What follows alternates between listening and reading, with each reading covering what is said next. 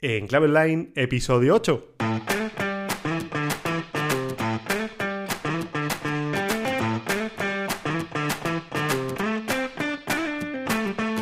Hola, ¿qué tal? Buenos días, buenas tardes o buenas noches. En primer lugar, bienvenido, bienvenida y muchas gracias por estar aquí.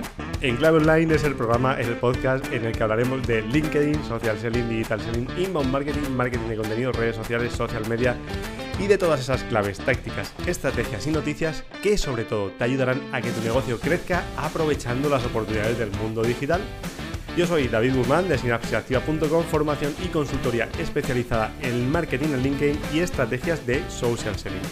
Esta semana te traigo un contenido muy muy especial, pero antes déjame que te hable de nuestro patrocinador de este espacio, Spend Reduction Analysis. Si tu empresa está buscando eficiencias, necesitas optimizar procesos operativos y de compras, los profesionales de ERA de Spend Reduction Analysis te pueden ayudar. ¿Qué hacen? Pues muy fácil, te hacen recomendaciones sobre dónde puedes optimizar y lo más importante, no se quedan ahí, te ayudan a implementar todas sus propuestas y te acompañan durante 24 meses para garantizar que los ahorros se producen. Y lo más importante, lo hacen todo con una propuesta a éxito. Si no hay ahorros, ellos no cobran. Oye, como siempre te digo, ahorra un poco, ahorra que siempre viene bien. La cuenta de resultados te lo va a agradecer. Te recomiendo que hables con ellos, los encuentras en expertreduction.com. De todas formas, te dejo sus coordenadas en las notas del programa. Comenzamos. Hablé esta semana con Oscar Feito en directo, en LinkedIn Live. Oscar es un emprendedor, mentor, consultor de negocios online y reconocido podcaster con su podcast de la Academia de Marketing Online, que si eres oyente de podcast, como me consta que sí, seguramente sí, le hayas escuchado. Oscar pasó por Terra y luego creó y ayudó a crear Shopol, que es una empresa pionera de publicidad contextual en Internet en el año 2000 y fue adquirida unos años más tarde por varios millones de euros por el grupo Antevenio. Hablé con Oscar sobre cómo construir un negocio rentable en Internet o incluso cómo convertir una actividad tradicional 0.0 en un negocio rentable en Internet. Mira, fue una hora de mucho contenido útil, de mucho contenido útil, perdón, y como dice Oscar, de un montón de mimbres mentales que te pueden ayudar a que puedas montar tu proyecto en Internet o que tu empresa crezca con ayuda del ecosistema digital, como siempre decimos en este podcast, que ayuda aprovechando las oportunidades del mundo digital. Te he traído los mejores momentos de esta entrevista, te los voy a poner ahora, te recomiendo quedarte hasta el final. Te dejo con el audio. Si os digo la verdad, esta conversación empezó en enero, tuvimos solo 8 minutos de conversación cuando realmente nos dimos cuenta, me di cuenta que estábamos teniendo un problema en LinkedIn y yo creo que esto es interesante para que lo comentemos al final con Oscar y yo creo que, Oscar nos va a dar algunas conclusiones. En ese momento LinkedIn falló, se paró, no pudimos emitir en directo, tuvimos que parar. Desde ahora, y ahora se lo voy a pedir en público, le pido perdón a Oscar porque no pudimos continuar. Él había bloqueado su tiempo para hablar con nosotros, no fue posible. Y a partir de ese momento yo empecé a pensar qué tenía que hacer con esto, porque no era una cosa que podría controlar yo, era lo podía controlar LinkedIn. Pero bueno, si os parece, esto lo vamos a dejar para el final porque os cuento la estrategia que yo seguí. No sé si es acertado o no, lo vamos a descubrir hoy. Pero, pero yo creo que sí que es interesante que la comentemos. Así que nada. Oscar, buenos días. ¿Qué tal? ¿Cómo estás? Muy bien.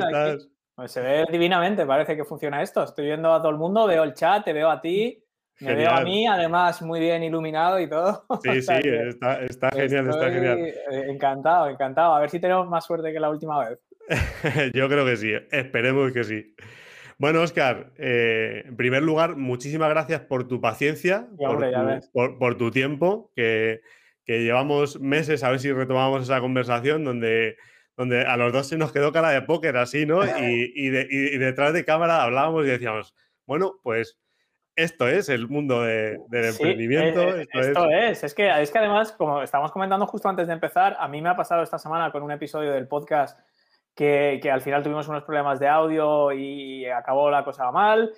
Eh, hace dos semanas, hace pocas semanas, me entrevistaron para un podcast en vídeo, también con vídeo, y luego resulta que no se había grabado un lado entero y los pobres tuvieron que regrabarlo todo entero. Es decir, eh, son cosas que, pasan, pasan continuamente, ¿no? Entonces yo creo que de todas estas cosas, como decimos siempre, em, está, se pueden luego extraer extraer lecciones bastante importantes, ¿no? De todos estos pequeños contratiempos que van sucediendo y que realmente, pues en base a estas cosas es donde vamos adquiriendo experiencia.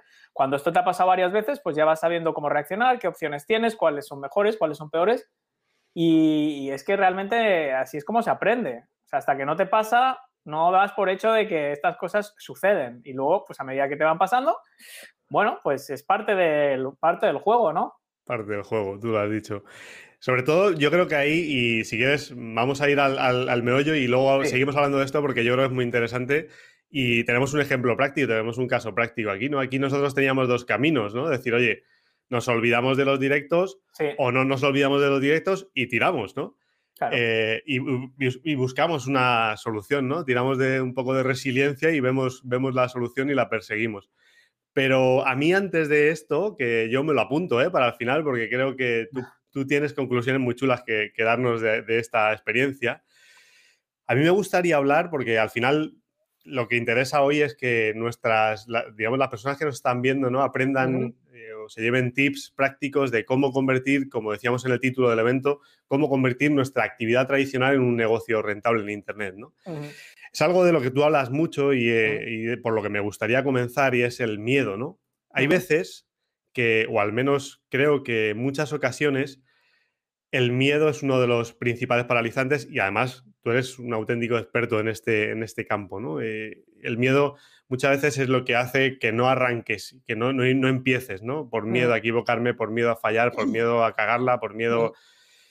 Oye, ¿cuáles son los, los principales miedos que tú ves en las personas que están pensando en, hacer esta transformación?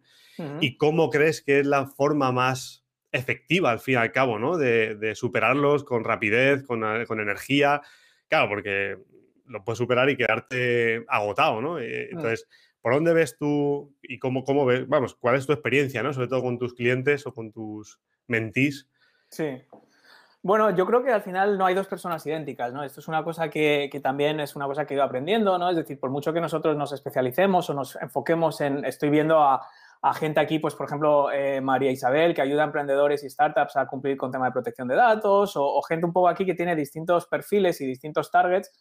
intentamos agrupar, pero realmente cada persona es diferente y cada persona es un mundo, ¿no? Con lo cual es un poco difícil generalizar, pero sí que es verdad que hay, hay varios miedos, ¿no? Eh, al final no es tanto el miedo, porque yo creo que uno siempre tiene miedo, ¿no? el miedo es una cosa normal, es un mecanismo de protección que tenemos las personas. Yo no soy ni psicólogo, ni coach, ni nada por el estilo, simplemente de sentido común. Yo creo que el miedo al final nos, nos ayuda a evitar ciertos riesgos o a exponernos. Por lo tanto, yo creo que el miedo es algo bueno, es decir, es una parte de nosotros que nos está alertando de algo. ¿Cuándo es el problema? Bueno, el problema es, por ejemplo, cuando eh, eh, lo que nos da miedo es una sucesión de carambolas que todavía no ha ocurrido, ¿no? Es decir, bueno, me da miedo exponerme en público. En realidad no te da miedo exponerte en público. Lo que te da miedo es que cuando tú te grabes un vídeo o tú salgas con un directo como este, te vayan a juzgar.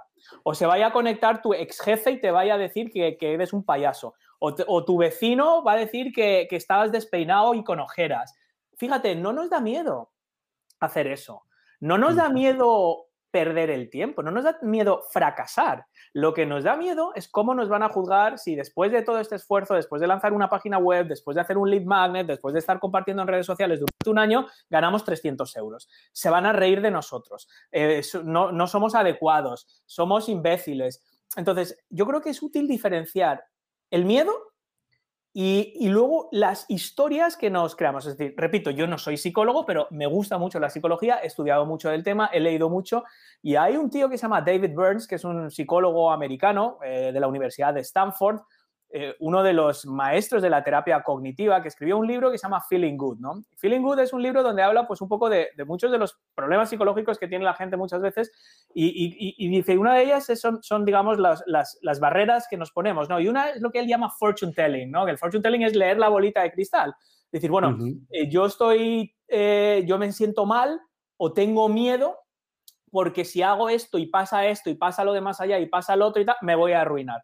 O si pasa esto y lo de más allá y lo de tal y lo de se van a reír de mí, voy a ser un hazme reír. Es decir, es coloquialmente eh, construir una montaña de cosas que todavía no han sucedido. Por lo tanto, mi primera recomendación es no intentar erradicar el miedo, porque es, absurdo. Es como claro. intentar acostarse, pensar que voy a dormir muy bien y muy profundamente. Al final lo que va a pasar es que no vas a dormir. Entonces tú dormirás y luego que sea lo que Dios quiera. Entonces lo que podemos hacer es un poco intentar eh, no evitar el miedo, sino intentar despedazarlo. para mí es muy útil pensar, no pensar en abstracto, me da miedo emprender, me da miedo lanzarme, me da miedo hacer una web, me da miedo hacer un webinar. Bueno, ¿qué es concretamente hoy, ahora lo que te da miedo específicamente de esta cosa? Porque a partir de ahí es muy fácil ver si lo que realmente estás haciendo es crear una montaña de nada, ¿no?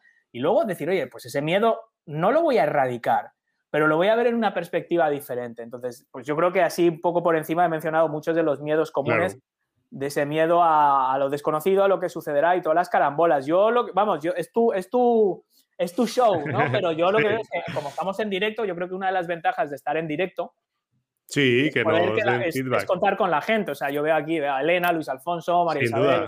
entonces, si alguien quiere comentar o algo para hacerlo más dinámico, alguna observación o comentario, genial porque aprovechamos el, el, tema del directo. Pero respecto al miedo, yo creo que es eso, es, convivir con él, intentar, eh, eh, bueno, pues intentar reducir el, el ruido de ese miedo para intentar saber exactamente qué es lo que nos da miedo y a partir de ahí poder actuar.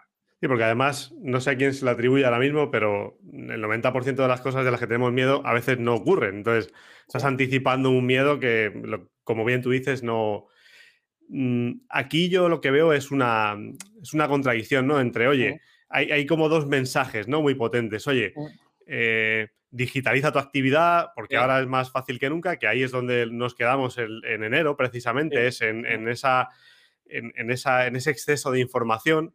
Entonces, creo que hay como dos mensajes, ¿no? Hay un, mensaje en el que decimos, oye, ten cuidado, eh, hay miedo, no, te vayas a estrellar, y otro mensaje en el que es en cambio, todo lo contrario, es, oye, todo es sencillo, tú puedes digitalizar, que esto es algo de lo que también me gustaría hablar porque tú aquí puedes aportar mucho. Eh, veo, veo el, otro, el otro lado, ¿no? Es todo fácil, todo sencillo, hazlo, eh, mm, tira hacia adelante, monta el webinar aunque te salga mal, monta el podcast aunque te salga mal, monta el directo aunque no vaya nadie.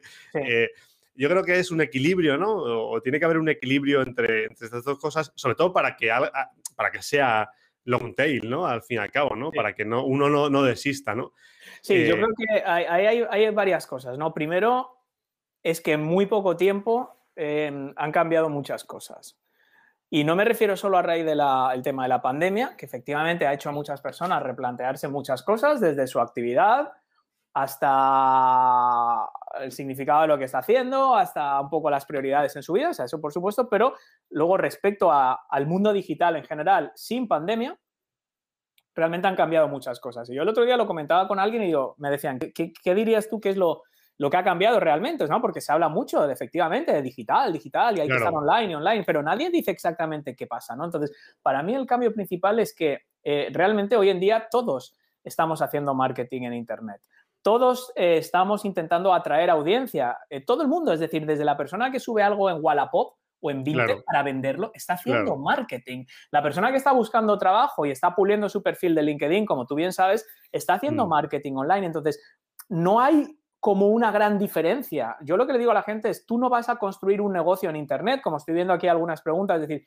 oye, si quiero montar un negocio puramente digital, no, es que estamos montando negocios, punto estamos apoyándonos más o menos en el canal y en las herramientas digitales para atraer audiencia, mm, convencerles a esas personas de que nos concedan el beneficio de la duda, convertir esa audiencia en ingresos, es decir, convertir y luego fidelizar a esas personas para que sigan con nosotros incluso después de habernos comprado. Estos son los pilares fundamentales de cualquier negocio. Entonces, lo que yo le diría a la gente es, primero, el hecho de decir voy a empezar a llevar mi negocio a Internet es no, tu negocio es el que es, es la prestación de servicios, es la generación de un determinado valor a un grupo de personas o a un colectivo, a un target. A partir de ahí vamos a ver qué nos abre Internet, qué herramientas concretas para hacer cierto tipo de cosas, porque es verdad que el concepto de tengo una clínica dental, tengo un salón de belleza, ¿Cómo voy a montar un negocio en Internet si la gente tiene que venir a mi salón de belleza? Claro, no estás montando un negocio en Internet, tu negocio es el que es, pero puedes utilizar Internet, por ejemplo, para prestar algún tipo, por ejemplo, para un e-commerce que venda accesorios o cosas relacionadas con la belleza o con el cuidado dental que a su vez promocionas en tu clínica. Entonces, ahí hay un, hay un punto de confusión importante. Otra, la otra cosa que, mencionas tú específicamente es este, esto, esto, todo el ruido que hay de, eh, de, oye, tienes que aprender y tienes que dar el primer paso y hay que avanzar y todas las fotos de Instagram y todas estas cosas que como que nos motiva constantemente a hacer y a no tener ese miedo. Entonces, sí, esa parte es importante, lo que hemos dicho, o sea, bueno, oye, pues voy a tener miedo, pero da, igual, voy a hacer un webinar, voy a hacer un ebook, voy a hacer, voy, voy a intentar dar pasos, pero no podemos olvidarnos de lo que es la formación. O sea, al final es que es verdad que mucha gente eh, no, no te sirve de nada esa mentalidad e, esa mentalidad de hacer y de no tener miedo a probar y de experimentar, incluso de erradicar o vivir con ese miedo y decir, pues voy a hacer un webinar o voy a, hacer, voy a enviar un email o voy a hacer un directo como estamos haciendo ahora, no te sirve de nada ser una persona echada para adelante y que no tengas ese miedo si no tienes una estructura y una lógica.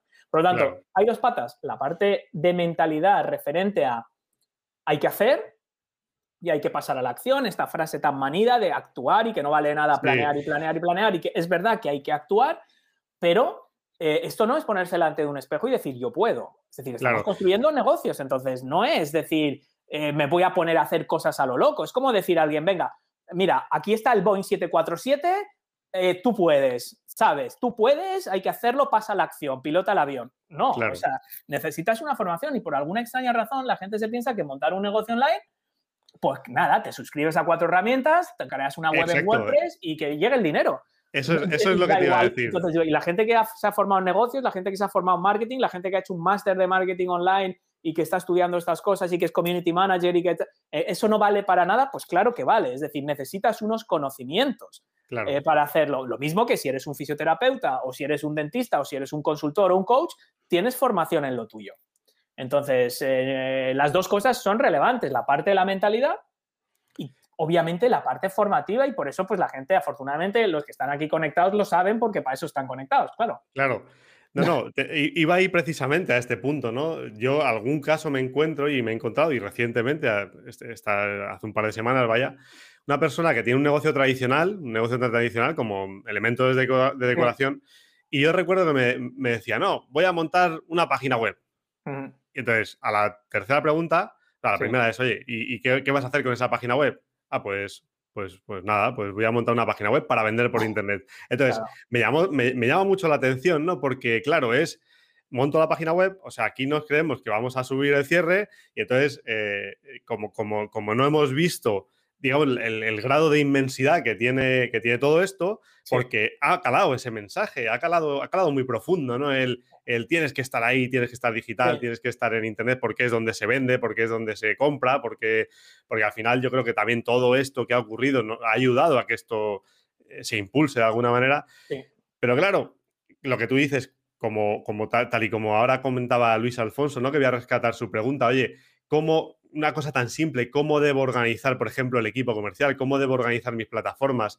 Tengo que hacer SEM, tengo que centrarme en SEO, tengo que centrarme en, inbound. O sea, es, inmenso. Es, mucho. Entonces, primero, no se puede tampoco generalizar porque cada cosa es un mundo. Entonces, yo lo que le diría a Luis Alfonso es, mira, aquí em, yo creo que lo que nos provoca mucha ansiedad es o sea, que, digamos que los árboles nos impidan ver el bosque. Una, sé que es una frase muy socorrida, pero os voy a explicar exactamente cómo funciona en Internet.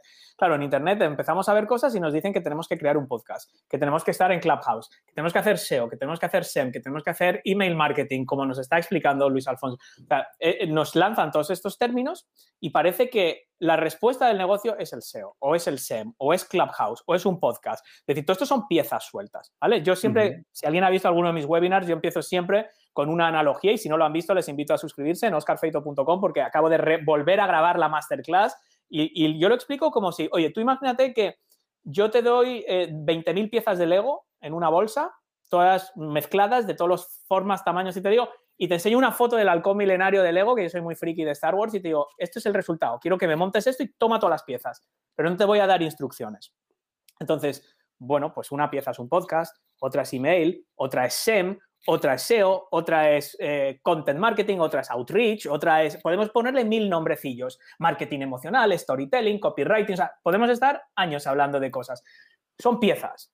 Esos son piezas. Entonces, yo lo que le recomiendo a alguien como Luis Alfonso es, antes de pensar en las piezas, tú imagínate que tu negocio eh, es una cajonera y tiene tres cajones. Voy a decir cajones, ¿vale? Para que no haya ninguna confusión. Eh, entonces, imagínate que en el primer cajón tenemos eh, captación de audiencia. En el segundo tenemos eh, fidelización de audiencia y en el tercero tenemos conversión, ¿vale? No sé si está David, porque ha desaparecido David. Sí, sí, sí. Estáis aquí. Ah, vale, vale, que estáis. a ver si se. Te, he puesto en primer ah, plano, porque sé que lo que vas a decir es muy potente. es que me hemos quedado que ya se nos ha llevado. Entonces, muy importante, muy importante. Una cajonera, tenemos tres cajones. Captar audiencia, eh, fidelizar audiencia, y yo por fidelizar no me refiero a que me compren una y otra vez, en ese sentido, fidelizar, me refiero a, a partir de esa atención que hemos logrado generar, que nos concedan el beneficio de la duda y por último, conversión, ¿vale? Imagínate, Luis Alfonso, que tu negocio, dependiendo de tu empresa, tu sector, si tú vas a montar un negocio puramente digital, vas a tener que hacer estas tres cosas. Vas a tener que atraer a personas que sepan que existes, vas a tener que saber, em, vas a tener que intentar que esas personas confíen en ti para resolver sus problemas y por último, vas a tener que vender algo, ¿vale? Dicho, o ganar dinero de alguna manera. Entonces, fíjate, una vez tenemos estos tres cajones claros, empezamos a coger posibles piezas, ¿vale? Por lo tanto, yo puedo utilizar el SEO para generar unos contenidos que a su vez pueden ser escritos, pueden ser vídeos, pueden ser... Pero yo estoy generando ese contenido para mi cajón de audiencia. Entonces, yo podría tener a un especialista en SEO que lo que va a hacer es indexar y generar esos contenidos y tratar de indexarlos para yo atraer a gente desde Google. ¿Vale? Es una opción. Pero puedo hacer otra cosa puedo crear un podcast. En lugar de contratar a alguien de SEO, puedo contratar a alguien para producir un grandísimo podcast. Que ese podcast los indique en plataformas como Apple, como Spotify, como iBooks, como Podimo, como Anchor, con todas las plataformas que hay. Y gracias a ese posicionamiento de mi podcast, la gente me va a descubrir. Por lo tanto, ya tengo cubierto por lo menos una capa, una fichita dentro de mi cajón de eh, captación de audiencia.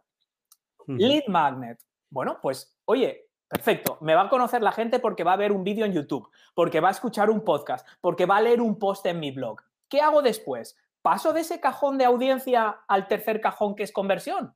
No necesariamente. Tengo un cajón intermedio que es fidelización. Por lo tanto, a lo mejor lo que puedo hacer es ofrecerles un recurso gratuito para que esa visita que ha escuchado mi podcast o que ha visto mi vídeo en YouTube o que está leyendo un post en mi blog se apunte a mi lista de suscriptores. ¿Por qué? Porque una vez yo tengo su email, me va a ser más fácil establecer una relación, conocer mejor sus problemas y presentarle distintos productos y servicios que puedan ser adecuados a sus necesidades. Por lo tanto, en lugar de saltar de audiencia directamente a monetización, por ejemplo, hacer una campaña de Facebook Ads y mandarle a una página de ventas, que voy a convertir un 1%, a lo mejor lo que voy a hacer es hacer una campaña en Facebook Ads o en YouTube Ads, mandarle a una landing page donde haya un recurso gratuito y voy a convertir al 30% no en compradores, sino en suscriptores. Y una vez tenga ese email, puedo pasar al cajón de la venta y ofrecerles un infoproducto o algo de marketing de afiliados. Puedo meter un equipo comercial puedo meter un equipo comercial en esa fase, decir, bueno, he hecho todo este proceso y después de que hayan recibido tres o cuatro emails, voy a tener a un closer de ventas que les llame para venderles algo. Es decir, fíjate, lo que yo te quiero decir, Luis Alfonso, es que en base al negocio, en base al tipo de producto o servicio que vendas, porque, a ver, si tú vendes gafas de sol, y sabes que hay gente en Google buscando gafas de sol, pues a lo mejor el poder del content marketing para explicarle a la gente cosas relacionadas con el mundo de las gafas de sol y atraer una audiencia de ese modo, no es tan relevante como mandarle a gente directamente y hacer una venta directa, decir, tengo unas gafas de sol súper baratas o que tienen estas ventajas o que son súper bonitas, porque la gente ya las está buscando. Entonces, ahí sí que haría hincapié en SEM. Pero yo, por ejemplo, no voy a hacer SEM para consultor de marketing online porque no me compensa. Porque por muchos anuncios que tenga va a ser muy difícil. Entonces, no hay un camino correcto. Lo que sí hay es un framework, una forma de ver los negocios online que yo creo que ayuda mucho de entender las distintas fases, lo que, lo que se llama el Customer Journey, ¿no? Desde que alguien no sabe que existes hasta que entras en su vida. O sea, yo, por ejemplo, ahora estoy haciendo esto. Entonces, ¿por qué estoy haciendo yo esto? Pues primero, pues porque me, cae bien David y porque hemos colaborado y porque me parece genial pasar un rato charlando con él. Perfecto, ningún problema. Pero eso no es un negocio, porque si yo hago eso todos los días, pues al final no como. Entonces, yo también hago esto porque me va a conocer gente. Bueno, pues ya está. Yo tengo, para mí esto es una acción de, captación de audiencia. O sea, gente que quizás no me conoce, que no sabe que existe, y dice, oye, pues este tío no suena del todo idiota. A lo mejor eh, puedo aprender algo más con él. Voy a escuchar este podcast que ha dicho David. Voy a apuntarme a esa masterclass eh, que han comentado. Y a partir de ahí, en base a cada negocio, si vendes productos, servicios, etcétera, podemos ir jugando con distintas piezas. Un podcast. ¿Dónde encaja un podcast en eso? Bueno, pues como hemos visto, puede ser un canal de atracción porque, oye, el hecho de subir tu podcast a distintas plataformas va a ayudar que la gente te descubra, pero puedes hacer un podcast privado solo para fidelizar a la gente que ya te conoce y acercarles a una venta. Es algo exclusivo, por lo tanto, ni siquiera las cada herramienta puede usarse en distintas partes. Un podcast puede ser un canal de networking, es decir, yo puedo hacer podcast solo para invitar a gente a mi podcast, entrevistarles y luego hacer otras acciones con ellos. Entonces, para mí ese podcast sería un éxito aunque no tuviera patrocinadores. ¿Por qué? Porque me permitiría conocer a otra gente que a su vez me va a permitir hacer networking. Entonces, lo que yo le invito a la gente es no a cegarse con piezas, no perseguir objetos relucientes de si ahora la moda es podcast o Clubhouse o TikTok, ahora tengo que hacer reels en Instagram. ¿Por qué tengo que hacer reels en Instagram y no me vale el Instagram normal? ¿Qué me aporta de eso de diferencia? ¿No? Entonces, y ver el negocio primero como esos cajones y, que estén equilibrados. Porque tampoco te sirve nada tener 25 cosas en el primer cajón, podcast, blog, SEO, SEM, no sé qué, y luego no tener ni un solo mecanismo de fidelización para convencerle a esa gente que has atraído de que verdaderamente entiendes su problema, habla su idioma y lo puede resolver. O sea, que esto es un poco como yo lo veo. Y sobre todo porque yo creo que has apuntado una cosa muy interesante que yo quería tratar, además, y es la sensación también que, muchos mm, consultores, coaches, eh, mentores, en fin, eh, personas que abren su o quieren abrir su tienda, su e-commerce, etcétera, hay un, hay un tema que es precisamente este, y sobre todo cuando hablas de content marketing, ¿no? Que es un poco el, ámbito donde yo mejor me muevo, el inbound marketing y, bueno, social selling y todo esto, ¿no? Y es una sensación de, de llegar tarde a todo. Es decir, tú lo, comentabas ahora mismo, ¿no? Con Clubhouse. En enero esto, eh, Clubhouse era una locura, entonces parecía que si no estabas en Clubhouse, directamente tu negocio iba a desaparecer al día siguiente porque todo, em, todo el mundo, literalmente, del marketing online estaba en Clubhouse, ¿no? O sea, un hype tremendo aquí en, una semana y de repente te das cuenta que han pasado cinco meses y mm. bueno, pues Clubhouse es un canal, es un canal que es muy potente porque utiliza la voz y yo creo que es un elemento para llegar muy importante, pero te das cuenta que ya es, esto no, tiene tanto hype y, digamos que se suaviza ¿no? la llegada. Entonces, puedes centrar tu estrategia, eh, o sea, el riesgo es centrar tu, estrategia en un canal. Entonces, como, como, como, has escuchado que, hay que estar en Clubhouse porque ahí están, eh, digamos, el, poder de atracción más, más grande que puede tener tu branding, pues inviertes horas y horas y horas, como lo he visto, he visto personas que han invertido horas y horas y horas. Bien, es verdad que esas personas tienen sus negocios montados, con lo cual no les quita tiempo de hacer otras cosas y es sencillo, pero claro, cuando, cuando sigues esos objetos relucientes que tú siempre, de los que tú siempre hablas, el problema es que la sensación que, puede sentir el emprendedor, que a mí me ha ocurrido, no tengo por qué, por qué negarlo, yo también he, he, tenido que aprender de ello, la sensación es que vas llegando a todo tarde, ¿no? Eh, porque esto es, es, tremendamente rápido. Sí, es que ahí también hay un, hay un error de, de, lo que son los KPIs y que es entender lo que es importante. Entonces, yo me hace mogollón de gracia de decir, oye, realmente creo que hay como 3.000 millones de personas en Facebook. ¿Se te queda corto? Te queda tan corto que necesitas entrar en Clubhouse, se te queda corto LinkedIn, se te queda corto Twitter. Entonces, es, como que eh, eh, eh, tenemos los, los objetivos mal, mal puestos. Es decir, yo prefiero tener 500, 500 fieles seguidores que encajan perfectamente con mi perfil de público objetivo en Twitter o en LinkedIn y tener una conversación y saber quiénes son y tener, tener digamos, una interacción a, ser el primero en una plataforma solo para tener mucha gente. Es decir, si yo ahora me estoy planteando, por ejemplo, entrar en TikTok, no es porque vea que haya una oportunidad, no es porque veo que si llego antes que los demás, em, digamos que puedo tener más seguidores, porque pues, si, lo que quiero hacer es mañana hago una campaña en cualquier red, digo que sorteo tres iPads y ya está, voy a tener muchos seguidores. O sea, espera, me, acabas de decir que vamos a ver a, Oscar Feito en TikTok bailando, ¿eh? No, Cuidado no he dicho bailando. Ah, no he dicho bailando, he dicho en TikTok. Ya, ya me, he dicho en TikTok. Pero, oye, no lo descarto, pero eh, sí, son cosas que al final yo creo que es entender qué es lo que vamos a aportar y sobre todo a la hora de entrar en una plataforma.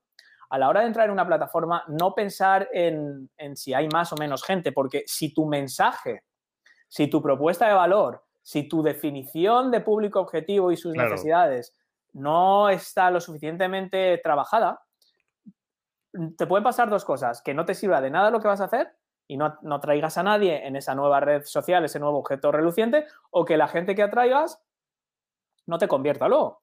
Sí, vas a conseguir muchos números, pero no te van a valer de nada. Entonces, em, e, e, eso yo creo que es, que es importante. Entonces, lo que, lo que hay que tener en cuenta es realmente trabajar la idea de público objetivo, conocer muy bien quién es tu público objetivo, qué necesidades tiene, eh, tener el mensaje, tener una propuesta de valor, tener unos contenidos y luego a la hora de valorar nuevas redes, decir, bueno, pero yo aquí qué puedo hacer ahora que no vaya a hacer en otro canal. Entonces, ¿qué es lo que a mí me gusta de TikTok? Pues sí, lo que me gusta de TikTok es que puedo hacer vídeos muy cortos, em, con mensajes muy claros sobre contenidos que yo ya tengo, o sea, que tendría que volverlos a grabar, pero tengo mensajes muy concretos que veo que encajan con esa plataforma y hay una cosa muy importante, es que el nivel de producción requerido para esta red social es muy inferior al que se necesita para destacar en otras. Claro. Entonces, luego, sí, es un bonus que todavía haya oportunidades y que hoy por hoy el algoritmo todavía esté facilitando el descubrimiento, porque claro, existe ese factor, es decir, existe ese factor de, oye, entre dos redes iguales o que me pueden aportar lo mismo, a lo mejor antes de ponerme a hacer reels en Instagram, prefiero probar TikTok. ¿Por qué? Pues sí, ahí en igualdad de condiciones donde los dos nos permiten subir vídeos muy cortos y muy concretos y editados muy rápido y muy a la ligera, entre esas dos opciones, pues quizás prefiero uno que no esté tan saturado en mi nicho como puede ser hoy en día TikTok. Ahí sí, porque además ahí, eso va a pasar. O sea, eh, pasó con LinkedIn, pasó con. Claro, antes va a pasar. Entonces tú tienes que pensar que no, no, o sea, ya llegas tarde siempre. O sea, tarde vas a llegar siempre, ya está, porque, porque tú tienes un negocio y, y hay gente que está solo basada en estas cosas, ¿no? Entonces, a partir de ahí Está claro. Bueno, yo creo que Luis Alfonso, dinos tú, pero yo creo que te, has llevado una mini, mini consultoría aquí directamente, ¿eh? con, la Y luego es verlo, por supuesto, luego es, luego es ver los detalles de, claro, por supuesto, qué herramienta, qué canal, qué tipo de, de, embudo, ¿no? Que veo que es lo que estaba comentando aquí eh, Silvia, ¿no? esto es. Silvia yo creo que es muy interesante esta, ¿no? Porque dice, oye, eh, ¿qué tipo de lead magnet se podría ofrecer o sería mejor realizar una campaña de Google Ads? Vale, pues una vez más, yo lo veo que son dos canales eh, diferentes. Son dos canales diferentes. Es más, puedes hacer una campaña de Google Ads sobre un lead magnet. Es decir, no son cosas excluyentes. Es decir, yo puedo tener un lead magnet y ese lead magnet lo puedo promocionar de forma orgánica. Por ejemplo, yo ahora mismo te puedo decir, vete a oscarfeito.com barra clase y apúntate a mi clase. Ya está, estoy promocionando mi lead magnet. O yo puedo hacer una campaña en Google Ads y como URL de destino poner oscarfeito.com barra clase. Por lo tanto, las dos cosas, primero, las dos cosas, Silvia, no son excluyentes, ¿vale? Primero. Ahora, yo lo que entiendo que quieres decir es lead magnet, eh, generar suscriptores y poco a poco venderles mis servicios o campaña de Google Ads directamente a contratar mis servicios. Bueno, pues al final todo, yo creo que todo es complementario todo sirve, o sea, porque hay gente que está en Google buscando ya servicios de asistencia virtual o contratar freelancers o tal. Por lo tanto, si tú tienes claro cuál es tu perfil y tienes una página de ventas atractiva y tienes unos precios competitivos y podemos aprovechar sobre todo búsquedas long tail porque si no te va a costar una fortuna y sobre todo búsquedas con intención de compra. O sea, por ejemplo, contratar freelancers en España no simplemente asistencia virtual como keyword que te va a costar una fortuna y no tiene intencionalidad de compra. Aquí ya estamos entrando en terreno SEM, SEO, pero sí se pueden hacer campañas o, mejor aún, puedes hacer una campaña de Google Ads con un retargeting, es decir, impactar solo a personas que, hayan visitado previamente tu página web. Por lo tanto, las dos cosas eh, son complementarias, no son excluyentes, ¿no? Dicho esto, eh, una vas a pagar dinero y otra vas a poner tiempo a la hora de hacer un lead magnet, promocionar ese lead magnet y construir una relación. Yo prefiero empezar por ahí. Yo prefiero empezar por ahí porque luego, oye, yo puedo hacer una campaña de Facebook Ads, como he dicho antes, y en lugar de conseguir clientes, conseguir suscriptores que de una u otra forma me van a poder generar ingresos.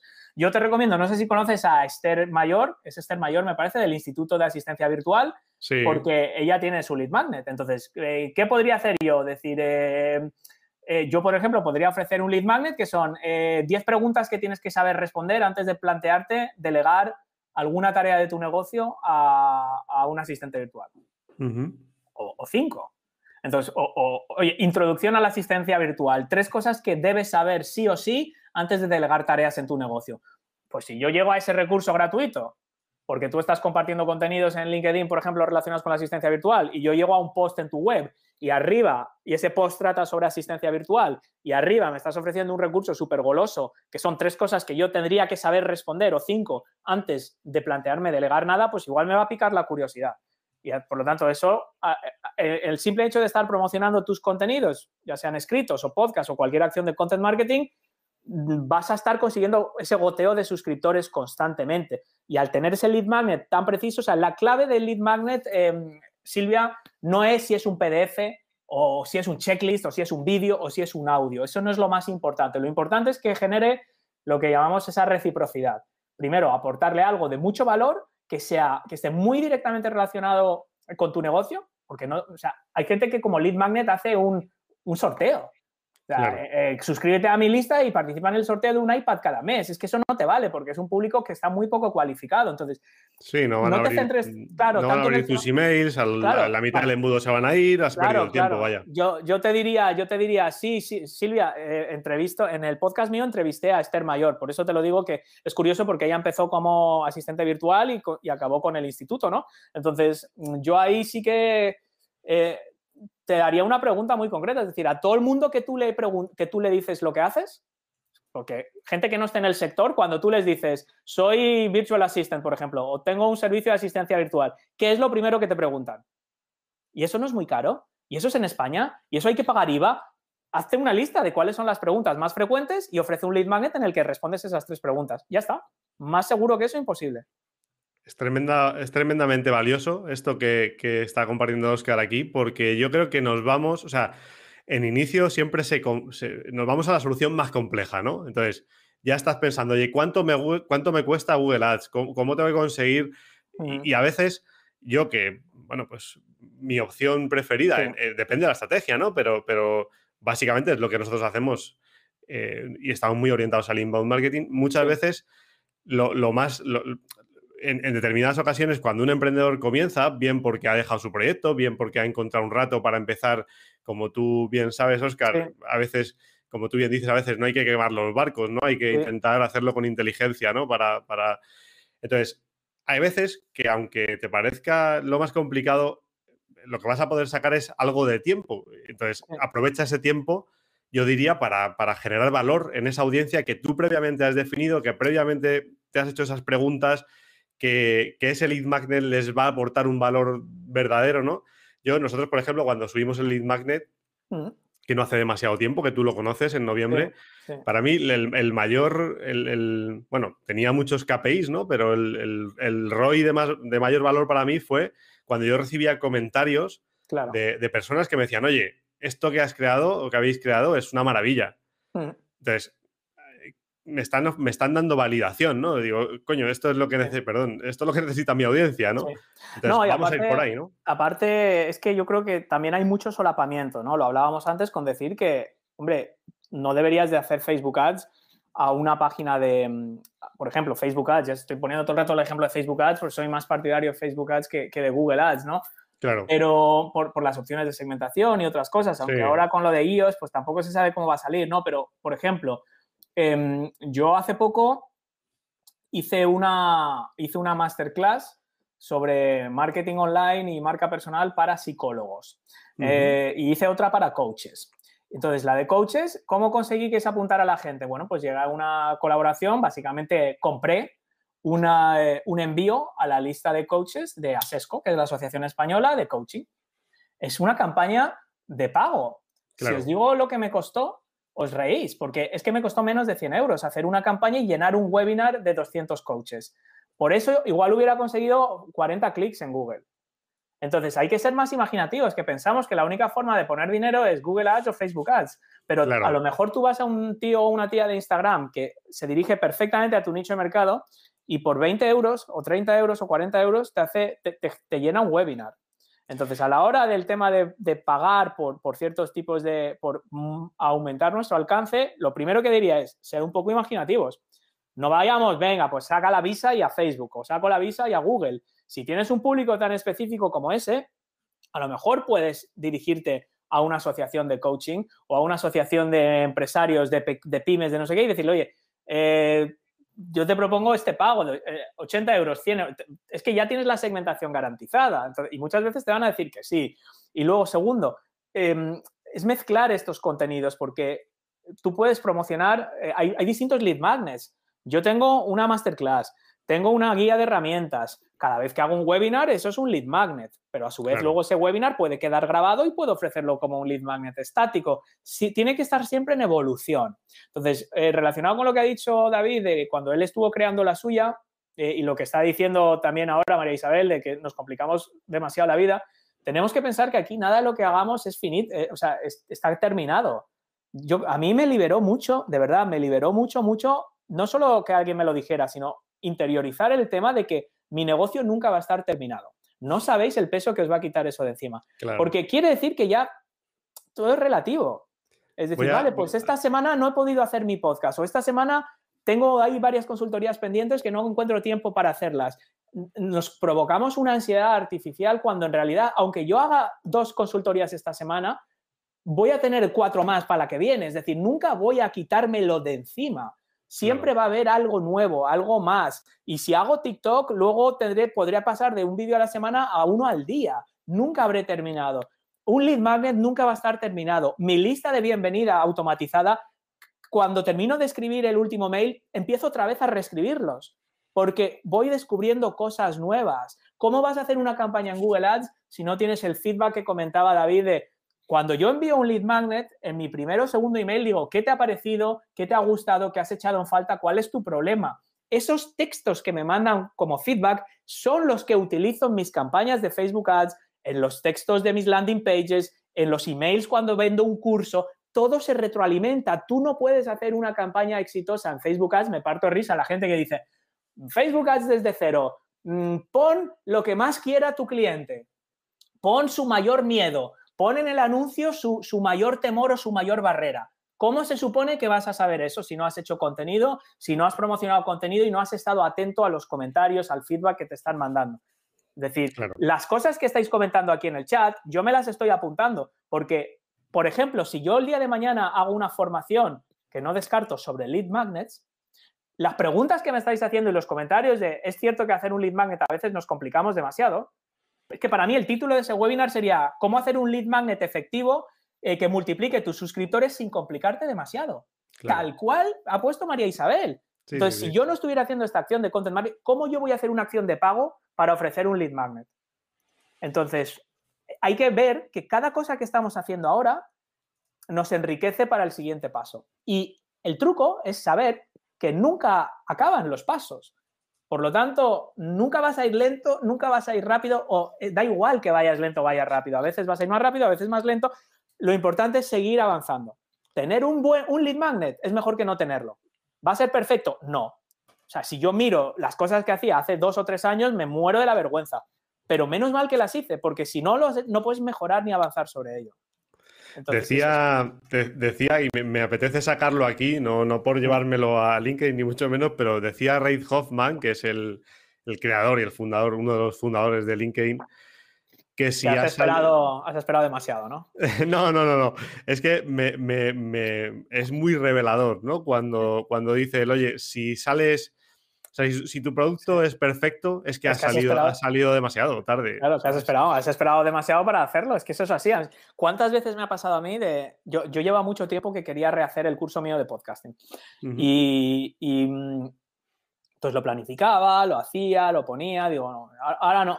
Digo, bueno, no, ahora no, porque parece que ahora, ahora parece que Apple está cambiando las cosas. Voy a esperar a que Apple se asente en el sector y entonces ya hago el curso con la nueva sección de Apple un año y pico.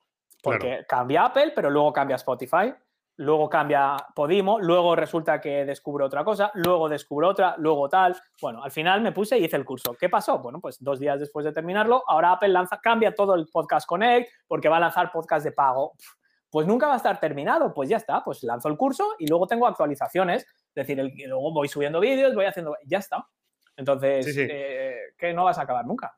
Aquí yo puedo aportar una cosa y es que realmente a nosotros nos pasó como a los a, los, a las 24 horas de lanzar el primer lead magnet. Estábamos pensando e, en el segundo, pero no porque por una cuestión de ambición, por una cuestión de que nos lo estaban pidiendo, o sea, nos estaban diciendo, nos estaban dando esas preguntas, o sea, más bien esas respuestas para y entonces ahí nos dimos cuenta y joder, pues aquí falta esto, aquí habría que incorporar esto, ¿por qué? Porque les hace falta, eh, me están diciendo lo que les hace falta. Entonces, has dado con un punto yo creo que muy importante en cualquier canal, que es la escucha social, ¿no? Que es efectivamente qué es lo que, que, probablemente no es lo que tú estés pensando, es lo que están pensando ellos y no hay manera de saberlo, que si no preguntando. Yo, por ejemplo, si alguno de aquí estáis en la lista de sinapsis, veréis que yo pregunto mucho, ¿no? Intento incluso, no sé si, si esto es una buena idea no, ahora nos dirás, Oscar, pero yo intento que esas conversaciones se produzcan dentro del email, ¿no? Que, la gente incluso me conteste al, propio email que yo envío dentro de mi lista. Lo ideal es que te contesten allá donde estén. O sea, a la gente no le gusta que para ti darte un feedback tengan que ir a un formulario, por ejemplo. Entonces, si la gente está en el email, que te contesten el email. Si están en LinkedIn, que te contesten en los comentarios. Lo que, lo que a la gente le choca es sacarle de su de donde está porque entonces no les renta el aportarte algo. O sea, nosotros lo que tenemos que hacer, buena... El marketing en realidad son dos cosas. Uno, eh, entender a las personas y dos, reducir fricción. Ya está. Claro, sí, sí. El marketing es, o sea, entender cómo funcionamos las personas y quién es tu público objetivo y qué quiere, o sea, tener un profundo conocimiento de la persona. Por eso yo, todo el mundo que me viene y me dice, Oscar, bueno, yo estoy, tengo una edad que tenemos hijos que ya están empezando a, a no hacer la carrera, pero casi, casi. Entonces ya Oscar, pues mi hijo quiere estudiar marketing, ¿qué le recomendarías yo? Pues que no estudie marketing, que haga psicología. Es, claro. Es, mi consejo. O sea, quieres montar un negocio, quieres hacer marketing, no estudies ni empresariales ni marketing, estudia psicología, ¿vale? Primero, eh, porque va todo de esto. Va todo de esto. Y parte de esa psicología es reducir fricción. Reducir fricción, es decir, la gente está deseando contarte sus problemas. La gente está deseando eh, contarte eh, lo que la, mayoritariamente la gente le gusta hablar de sus problemas y le gusta que le escuchen y le gusta sentirse que le están prestando atención. La mejor forma de vender es escucharle a alguien. Yo cada vez que he hecho una sesión, que no me gusta hacerlo, por costumbre, pero cuando alguien me cuenta, oye Oscar, pues soy un médico ayer, me estoy planteando esto, lanzar una marca personal y quiero hacer esto y asesor de esto, de lo más allá. Y yo siempre digo, ¿me lo puedes resumir por email? ¿Podemos, hacer un, ¿Podemos tomar un café? ¿Podemos hacer una reunión? Claro, yo no puedo estar haciendo reuniones con todo el mundo porque entonces tengo que tener cuidado con quién hago una reunión. Pero las veces, entonces, las veces que yo veo que genuinamente puedo aportar algo y que necesito más información y hacemos, venga, pues vamos a quedar tal hora y hacemos un Skype y me cuentas en detalle. 100% de las veces he acabado vendiendo algo sin querer. O sea, sin tener que hacer nada, simplemente escuchando y genuinamente diciéndole, pues sinceramente tengo este curso o fulano tiene este curso o tengo esta consultoría y de verdad creo que te puedo ayudar. Obviamente hay que hacer un filtrado previo para que cuando hagas esa conversación realmente sea algo donde ves que hay alguna probabilidad. ¿Y por qué? Porque la gente quiere. Entonces, eso que tú has dicho de abrir preguntas continuamente tiene sentido. Solo una matización. Tiene sentido si realmente estás escuchando. ¿Por qué? Porque mucha gente se ha aprendido el cuento, entonces yo me, harto de ver, ¿y tú qué harías de tal? ¿Qué te ha parecido el episodio de hoy? Eh, vamos a tener a un invitado la semana que viene, ¿qué quieres que le pregunte? O sea, el concepto de hacer preguntas, la gente ya lo va pillando, pero luego no escuchan la respuesta. Luego no escuchan la respuesta. Entonces, ¿de qué te sirve hacer las preguntas si luego tienes a un ayudante que te está filtrando el email y tú no estás viendo lo que te está diciendo tu audiencia? Claro. entonces tú sigues haciendo tus contenidos a tu bola y te estás perdiendo la película. Entonces, ¿para qué lo haces? preguntar es fundamental. Si vas a escuchar las respuestas y estás eh, dispuesto a hacer algo al respecto. Es decir, yo cuando lancé el curso, tú has hablado antes de vitamina M. Yo es un curso que lancé eh, hace, hace tiempo y estoy súper orgulloso. Y os voy a explicar por qué. Yo le he preguntado a mis emprendedores, a la gente de mi lista, mis suscriptores, de tal, oye, ¿cuál es vuestro problema mental número? Digo, si tú, no, recuerdo el email en concreto, pero si tuvieras una varita mágica y pudieras derrotar cualquier miedo, ¿cuál sería? Y, pues la gente me hablaba pues de la relación que tengo con el dinero o el miedo al fracaso o, soy muy tímido, me da vergüenza pues hacer cosas en internet, o sea, un poco cosas de las que hemos hablado al principio, de los miedos más comunes. Y luego mucha gente me decía, no me, no me fío, me decían, yo entiendo que tengo que mejorar muchas áreas mentales, pero eh, creo que esto es un tema de más de mental y, me sentiría más cómodo con un, aunque entiendo que tú tienes experiencia y que tú me puedes dar tu opinión, con un profesional de la salud mental. Entonces me empezaron a dar feedback que a mí nunca se me había ocurrido. Decir, oye, si yo llevo 20 años emprendiendo, yo voy a hacer un curso de mindset para atajar estos miedos. Y de repente se me encendió la bombilla. El curso de vitamina M lo he hecho en conjunción con un psiquiatra. Sí, sí, sí, lo sé, lo sé. Es un psiquiatra, es decir, va, él y yo, él es el psiquiatra, sale con su batita y, yo, le, yo soy el portavoz de los emprendedores y emprendedoras y, le, y cada módulo es un problema. Entonces yo voy como si estuviera en una terapia y entonces e, estoy dando respuesta realmente a cosas que me estaba contando mi gente que sí que quería trabajar el aspecto emocional, pero que no se sentían cómodos haciéndolo ni siquiera con un coach. Ojo, porque estaban hablando ya no solo de liderazgo y motivación, sino de miedos muy, muy arraigados que tenían del dinero, de, de lo que les habían educado sus padres, entendían que necesitaban un profesional de la salud mental cualificado, un psicólogo, un psiquiatra, y no necesariamente solo un coach, y desde luego no un emprendedor como yo, que puede tener toda la buena voluntad del mundo, pero no tiene conocimientos de, ejercicios, de trucos concretos para eso. Y así surgió ese programa, como una respuesta clara a escuchar a la gente, ¿no? Yo creo que es el, bueno, es, uno de los, digamos, uno de los titulares de hoy, ¿no? No, empieces hasta que escuches porque, porque quizá estés montando una solución que no necesitan y si no la necesitan no te la va a comprar nadie. Es, es, obvio, es evidente, vaya. Oye, y otro, otro tema que suele ser importante es, fenomenal, yo ya he empezado, sé que he hecho caso a todos los mensajes, he creado mi lead magnet, he creado pero llega un momento en el que quizá ha pasado un tiempo, yo como, como quizá he sido de los que, me estoy poniendo en el ejemplo, ¿no? De las personas que a mí me, del feedback que me llega, ¿no? Como quizá yo pensé que esto era más sencillo, me imaginaba un ROI, ¿no? A lo mejor escuché a aquellos de, oye, vas a poder irte a una playa paradisiaca donde, debajo de un cocotero con tu portátil, ¿no? Eso no ha ocurrido, lamentablemente.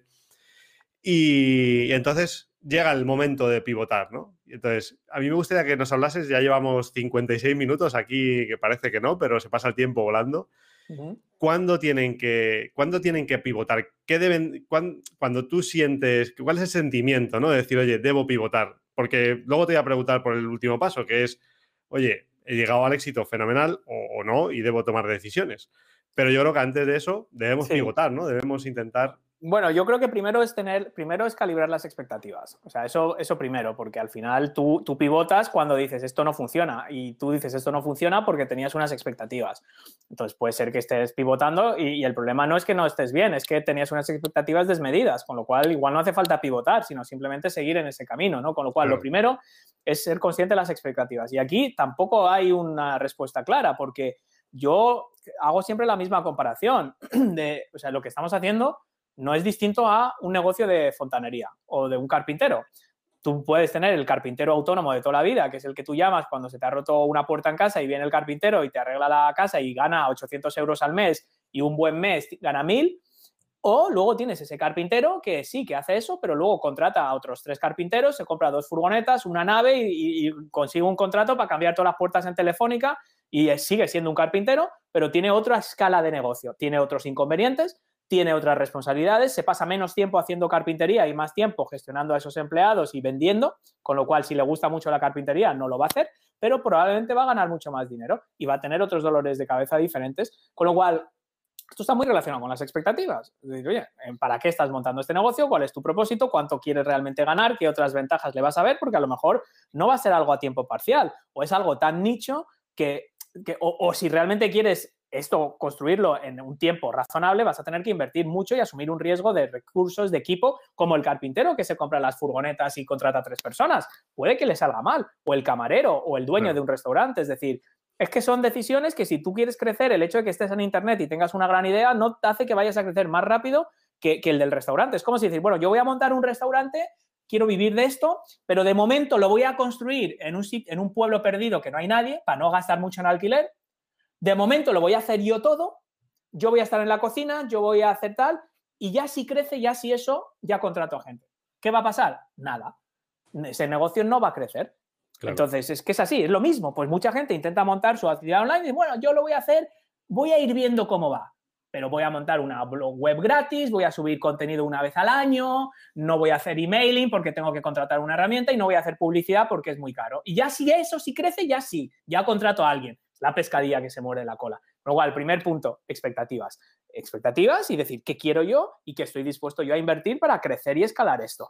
Segundo, eh, uno no da una palanca un día para eh, pivotar y decir, ya voy a pivotar. Uno, lo, lo que hemos dicho del lead magnet, uno está pivotando continuamente. Uno tiene que estar pivotando constantemente. El pivotar no es que un día dices, pues mira, yo hoy día hago marketing online, mañana voy a hacer páginas web para médicos. ¡Pum! No. Pero a lo mejor, si yo voy viendo que cada vez más gente que me llega son psicólogos y médicos que quieren construir una marca personal, y yo cada vez voy viendo que sí, yo les puedo vender una consultoría o un curso, pero luego otro tío les vende una página web por 2.000 euros, a lo mejor lo que sí que puedo ir haciendo poco a poco es decirle, oye, te vendo el curso, te hago la consultoría y tengo aquí un equipito y ya nosotros te hacemos la página web. Claro. Poco a poco me estoy reconvirtiendo en una agencia. Claro. Y es más, una agencia especializada en marketing y posicionamiento online para profesionales sanitarios. No he pivotado de un día para otro. Claro. Ha sido un proceso de ir detectando que hay un run run en mi audiencia, que a mí me gusta mucho la medicina porque soy hipocondriaco, por lo tanto me encanta hablar con médicos. Y entonces poco a poco voy centrando mis contenidos en médicos y en lugar de hacer un podcast genérico sobre los miedos, hablo sobre los miedos en la, en la salud y a lo mejor a la hora de entrevistar a gente en mi podcast cada vez voy entrevistando a más médicos y a lo mejor el próximo curso es solo para médicos y a lo mejor de repente contrato a un tío que me hace las páginas web y ya ese médico que me ha comprado un curso le vendo la página web. Y de repente Oscar ya es ha pasado de esto a pivotar a esto, pero no lo ha hecho en un momento, lo ha hecho paso a paso. Por lo tanto, lo que hablábamos es de estar continuamente reevaluando nuestro mensaje. Respecto al público al que nos dirigimos, mira, hay un ejemplo, Lucía Jiménez Vida. Lucía Jiménez Vida ha estado dos veces en mi podcast y las dos veces hablando de dos negocios totalmente distintos. La chica es encantadora, es genial y ella empezó branding y diseño. Branding y diseño y creatividad porque ella trabajaba en Antena 3, en medios de comunicación, bla, bla, y empezó branding y, diseño. Muy fina, muy elegante, muy tal. Y poco a poco vio que la mayoría de su público lo que quería era saber cómo ser más productivos, más temas de productividad, de tal. Y a ella le apasionaba eso. Es tremendamente revelador la historia de Lucía. una ¿eh? transformación total y ahora ha publicado hasta un libro de productividad, hábitos y ha, ha, pivotado, pero no ha sido, claro, si tú ves la foto aquí y ves la foto aquí, son dos personas distintas, ha pivotado. Pero lo que me cuenta ella en esa entrevista del podcast es cómo va poco a poco viendo que sus contenidos cada vez giran más, menos en torno al branding, al diseño y más en torno a la productividad. Y cómo cada vez eso a ella le llena más, por lo tanto, al centrarse más en eso, parte de su audiencia la va... Es como si yo mañana digo, a partir de ahora el podcast de la Academia de Marketing Online se va a llamar el podcast de crecimiento personal para emprendedores. Y yo de repente voy a hacerme un título de coaching y voy a ser coach. Sería, parecería un gran salto, pero no lo es. Porque si tú vas mirando mis episodios desde los primeros 50, que solo hablaba de cosas muy específicas de marketing, hasta los últimos, donde he hablado con el chef Dani García, eh, con un entrenador de fútbol, con no sé qué, que no tienen ni página web, y hablamos cada vez más de mentalidad, vemos que de facto yo ya he pivotado. Claro. Otra cosa es cambiar el logo. Entonces, el pivotaje tiene que ser algo constante y continuo como respuesta a dar mejores soluciones a nuestra audiencia, quedarnos con un grupo de personas a quien podemos realmente aportar mucho más valor y poco a poco ir descartando a gente. Eso es un proceso constante. Yo, tengo, yo, tengo, un ejemplo, quizá a las personas que nos están viendo le puede servir y probablemente lo entiendan porque si tengo la suerte alguno puede escucharme siguiendo, las, siguiendo el camino de los maestros, uno de ellos es Oscar, no tengo ah. por qué ocultarlo, hemos, nosotros lanzamos un podcast, ¿no? Hemos lanzado un podcast hace relativamente poco. Y cuando yo estaba planteándome lanzarme lanzar el podcast, el podcast, dije, oh, lo primero es para qué quiero lanzar un podcast y qué, qué, es lo que le va a aportar esto que no le aporta a mi audiencia ya lo que comparto en LinkedIn, lo que compartimos en el blog de Synapsis, en fin, todo, todas las preguntas que uno se tiene que hacer, ¿no? Pero yo en un momento en el que dije, qué narices, o sea, yo no tengo que contestarme a estas preguntas, tienen que contestarme ellos. Mm. Y una acción táctica tan sencilla como preparar un Google Forms que tardé 10 minutos, enviarlo a mi lista y que mi lista y que mis, mis, mis conversaciones en LinkedIn me dijesen de qué querían que hablásemos en ese podcast. O sea, tuve como 100 respuestas con un valor tremendo. Entonces, yo hay veces que, como, como, como tú bien dices ahora, vamos como vamos, entonces vas enganchando, ¿no? Eh, porque eso sí que, sí que lo teníamos claro. O sea, una vez que tienes un, podcast, yo creo que tiene que ser o sea, no, puedes hacer dos episodios, no, no, puedes pararlo. Y tampoco puedes parar cada 20 y empezar de cero eh, otra vez, con, eh, cambiar el título, cambiar la carátula, cambiar todo, o sea... Correcto, entonces, al final, yo en mi podcast hubiese hablado de, fundamentalmente de LinkedIn Social Selling. Pero yo me he dado cuenta, y además me lo han dicho, que no solo les interesa LinkedIn Social Selling. El, el, quizá el 50%, el 60% de la audiencia está viniendo porque sabe que le podemos aportar eh, contenido sobre LinkedIn para que sus negocios crezcan. Pero les interesan otras cosas. Quizá yo podría cerrar los ojos y decir, no, no, es que, bueno, nosotros de lo que sabemos sobre todo es de inbound, de LinkedIn, social selling, vamos a hablar de esto, aunque, aunque lo escuchemos nosotros solos, pues eh, no, y, precisamente hay otras, hay otras áreas que a lo mejor controlamos menos, tocamos menos, y a lo mejor lo que tengo que hacer es invitar a alguien a que hable de ello, pero, pero darle el contenido que realmente mm, está necesitando, ¿no? Está, está pidiéndome la audiencia. Sí, sí, sí, es que es eso, porque si no, tú vas a ciegas realmente. Y no siempre es hacer, mucha gente asume que lo que tiene que hacer es el contenido que a ellos les gustaría consumir. Y hay gente que sí, o sea, por otro ejemplo, Deb Marín de Oye Deb, eh, es brutal la comunidad que tiene y ella dice que ella empezó haciendo una newsletter para, mujeres que estaban en la situación que estaba ella y que tenían las preguntas que se hacía ella. Eso es una ruta, pero otra no. Claro. O sea, otra no es esa ruta, otra no es simplemente dirigirte a una audiencia que es la misma que tú y por lo tanto tocar los temas que te interesan a ti. La otra es empezar al revés. Decir, bueno, voy a buscar qué quiere la gente y como mínimo ya sé que hay tres personas que lo van a escuchar porque me han dicho que les interesa saber de esto.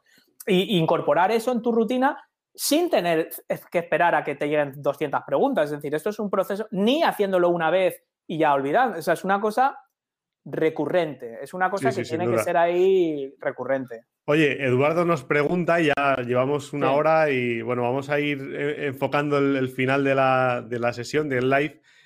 Vamos a, antes de, bueno, pues de dar paso a más preguntas, ya Eduardo nos dice, oye, ¿qué libros, autores fuera del marketing les han dado más ideas para crear en sus áreas de negocio?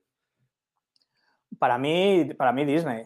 Para mí es todo lo de Disney. Y no me refiero al Rey León, o sea, no me refiero a esos libros, ni a Mowgli, ni el libro de la selva. O sea, eh, yo, los que, no, los que me conocen lo saben, soy un fanático de Disney.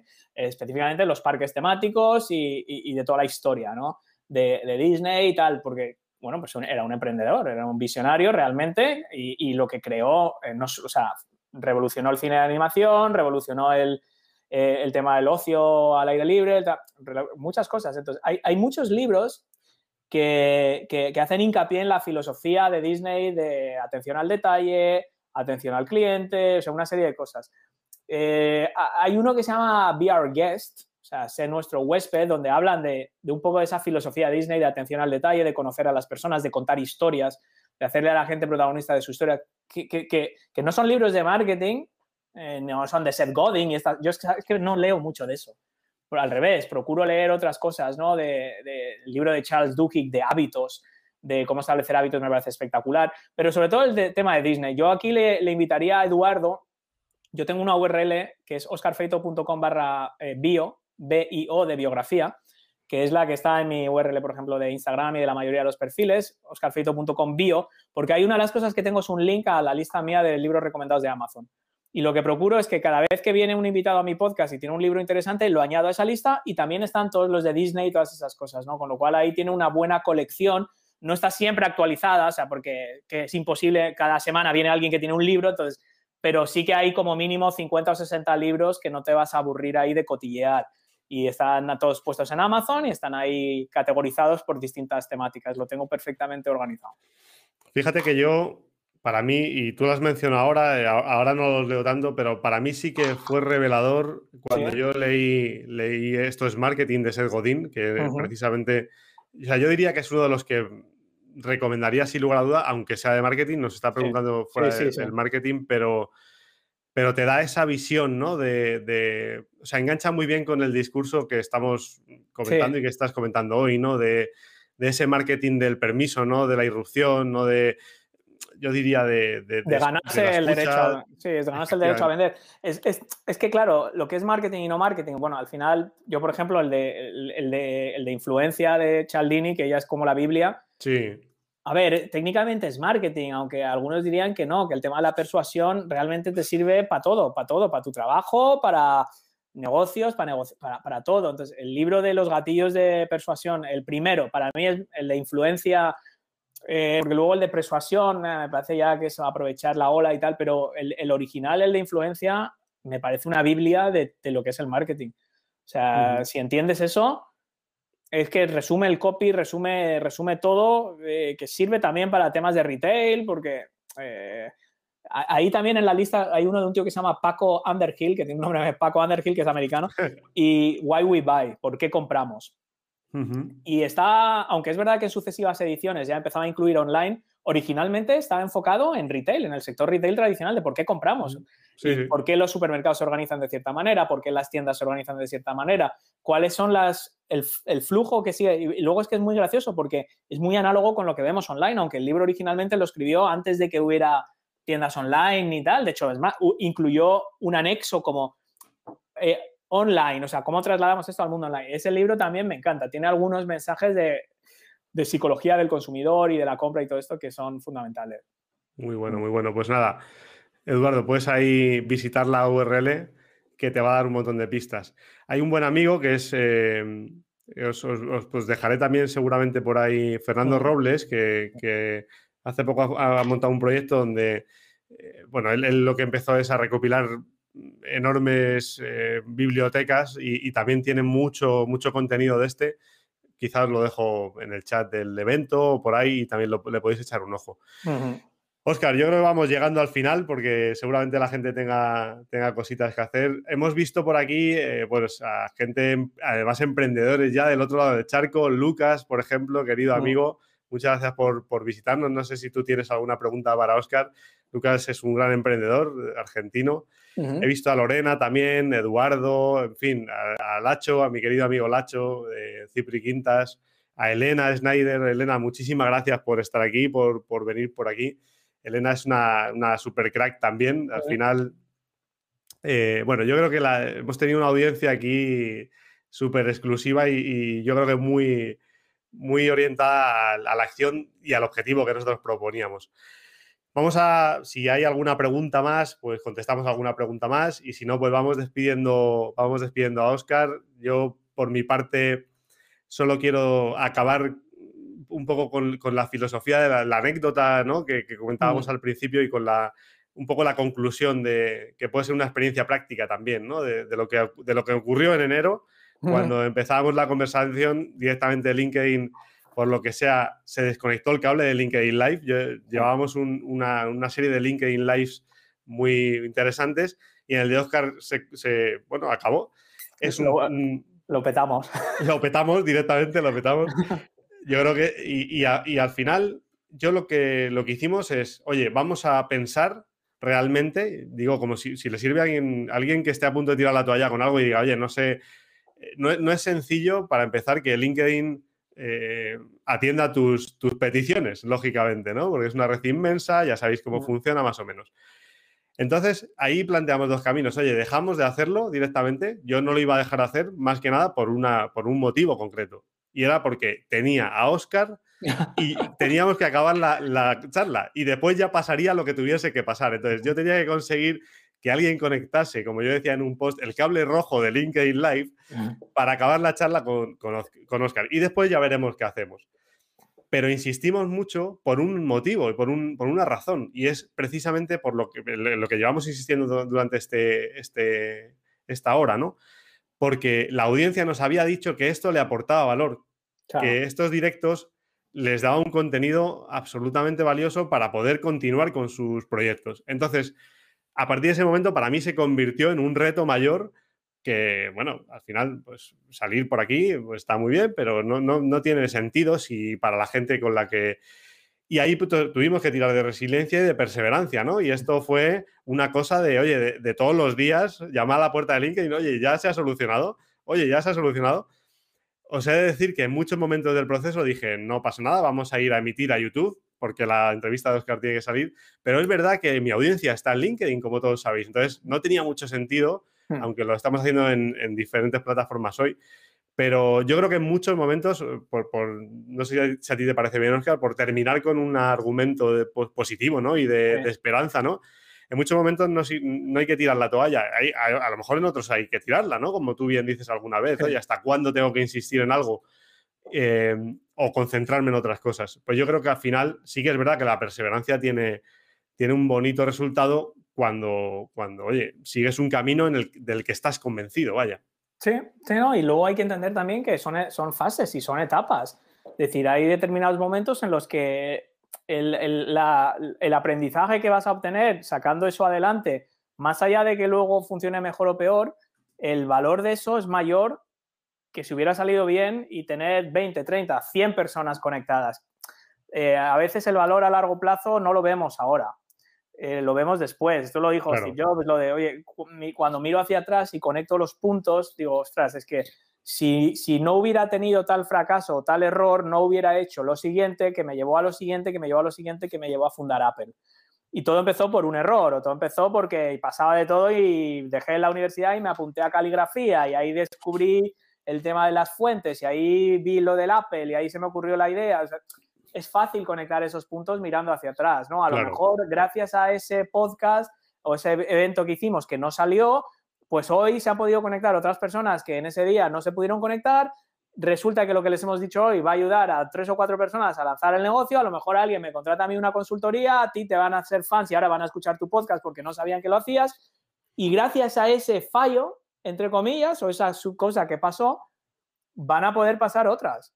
Entonces, es curioso. Eh, entonces, en el momento como lo que pasa, pasa, pues lo que hay que ver es, bueno, pues yo voy a seguir, voy a tirar adelante y a partir de ahí, pues ahí saldrá.